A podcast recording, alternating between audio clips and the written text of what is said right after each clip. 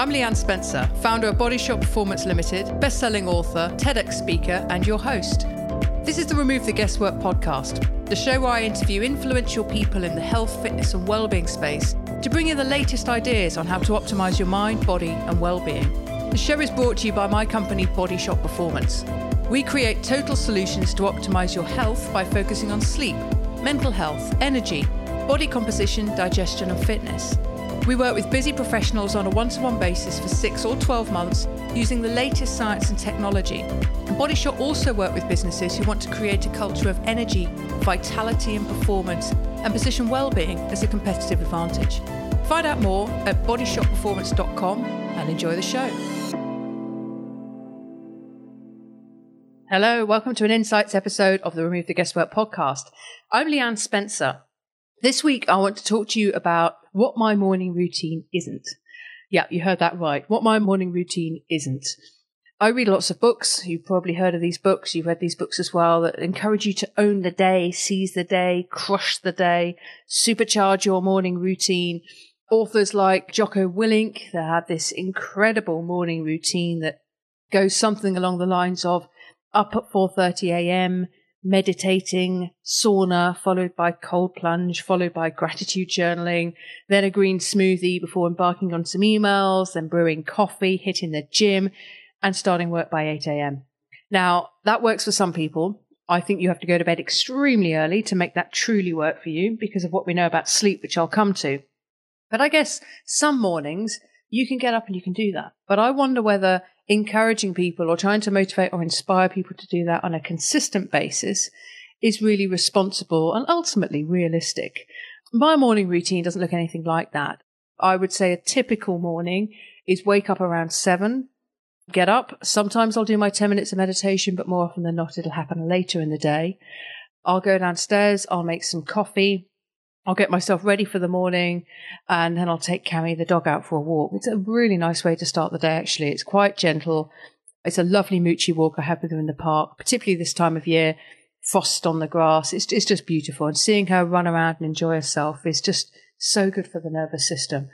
So that's a really nice way to start the day. Now, sometimes there'll be a bit more to that routine. So this morning, for example, my partner got up and she put the sauna on so that by seven o'clock it was roasting hot and I went into that, did half an hour, then I had my coffee and then I headed out for the morning. But that is unusual. I won't normally have a sauna first thing in the morning. And there isn't really a great deal more to my routine than that. But there are some real sort of stable points in that routine, if you like. You know, the, the morning dog walk. You don't have to have a dog to do a morning walk. A friend of mine gets up every morning and walks about five miles. She's appeared on the podcast before. That was the Sober Fish. If you want to hear more about her, you know, what she does and why she does it, then look for the episode that we put out. I think it was August or September. Go back and look for that episode with Sober Fish.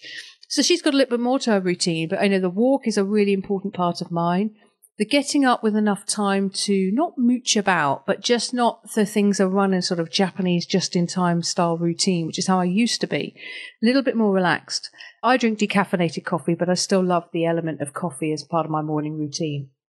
So there are a few things in there that are fixed. Majority of it's pretty flexible.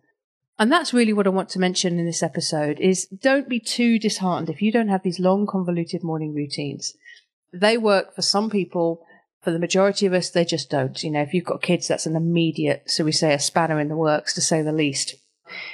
Don't feel you've got to emulate those people doing those routines, but create your own routine. What I do think is important is to understand, and this goes throughout the whole day, in fact, and, and every aspect of your lifestyle, what is negotiable and what is non negotiable.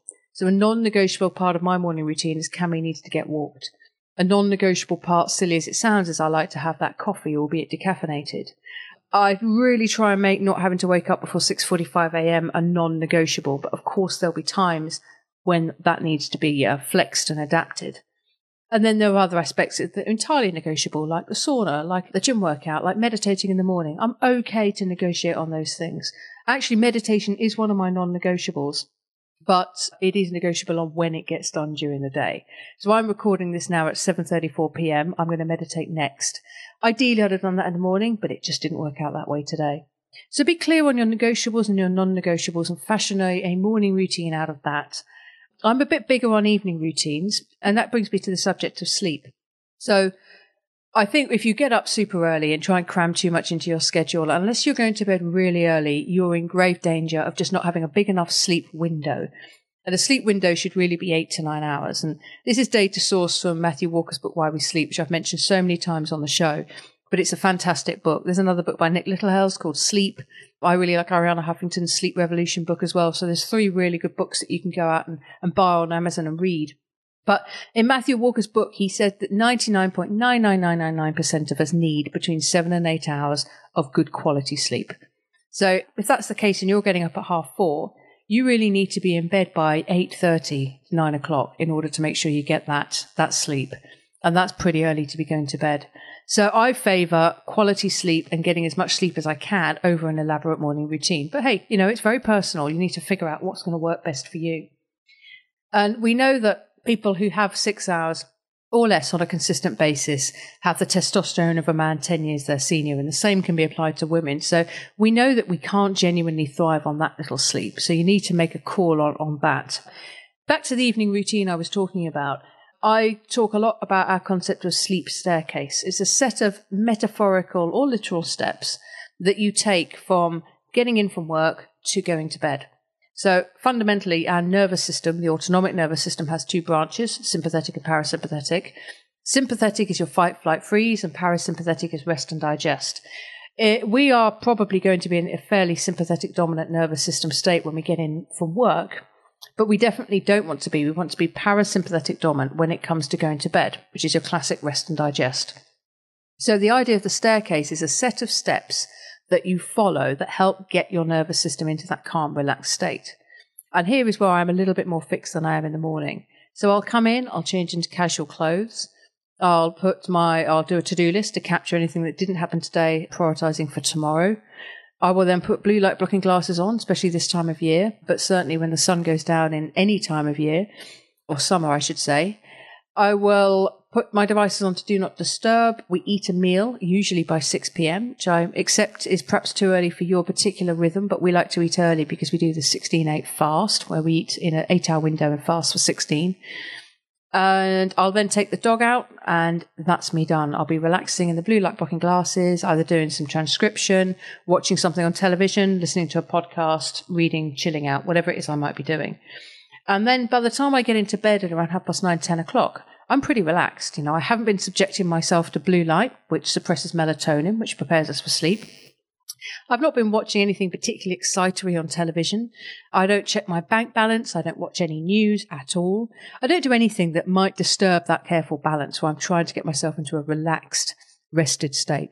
So by the time I hit the pillow, having done my teeth, I'm pretty much ready for sleep. I keep the lights low in the bedroom. The bedroom is slightly cooler than I am.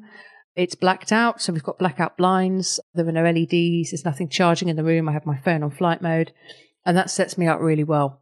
So, whilst this is all about morning routines, actually, the way you finish your day off and your evening routine really sets up the tone for the quality of sleep you're going to get that night, and therefore how you're going to be feeling in the morning.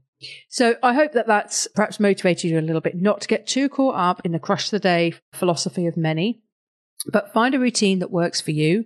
Stick with it, decide what's negotiable and what's non negotiable, and pay a bit of attention as well to your evening routine. The way you bookend the day is really, really important for the quality of sleep you'll get. And let's face it, good quality sleep can absolutely dictate the quality of the day ahead.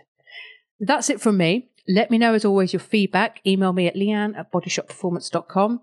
Drop us a note on Facebook, which is Body Shot Performance Limited. We're at Body Shot PT on Twitter, at Body Shot Performance on Instagram. Let me know what you think of this episode. Let me know what your morning routine is. Do you agree with me? Do you think we should have adaptable, flexible morning routines, or do you think we should be putting all this stuff in because it, it significantly affects the quality of day we have? I'll talk to you next week. Thank you very much for listening. And of course, share this episode with anyone you think could benefit from hearing from it. All the best for now. Interested in finding out what your health IQ is? Jump on our website www.bodyshotperformance.com and click on Take the Test. It'll take you through to a short two to three minutes test, and at the end of that, you'll get a scorecard and a free 39 page report based on our six signals sleep, mental health, energy, body composition, digestion, and fitness. And if you've enjoyed this episode, please think of someone who could really benefit from the content and hit that share button and send it across to them. And of course, don't forget to subscribe and leave us a rating and a review. Thank you very much for listening.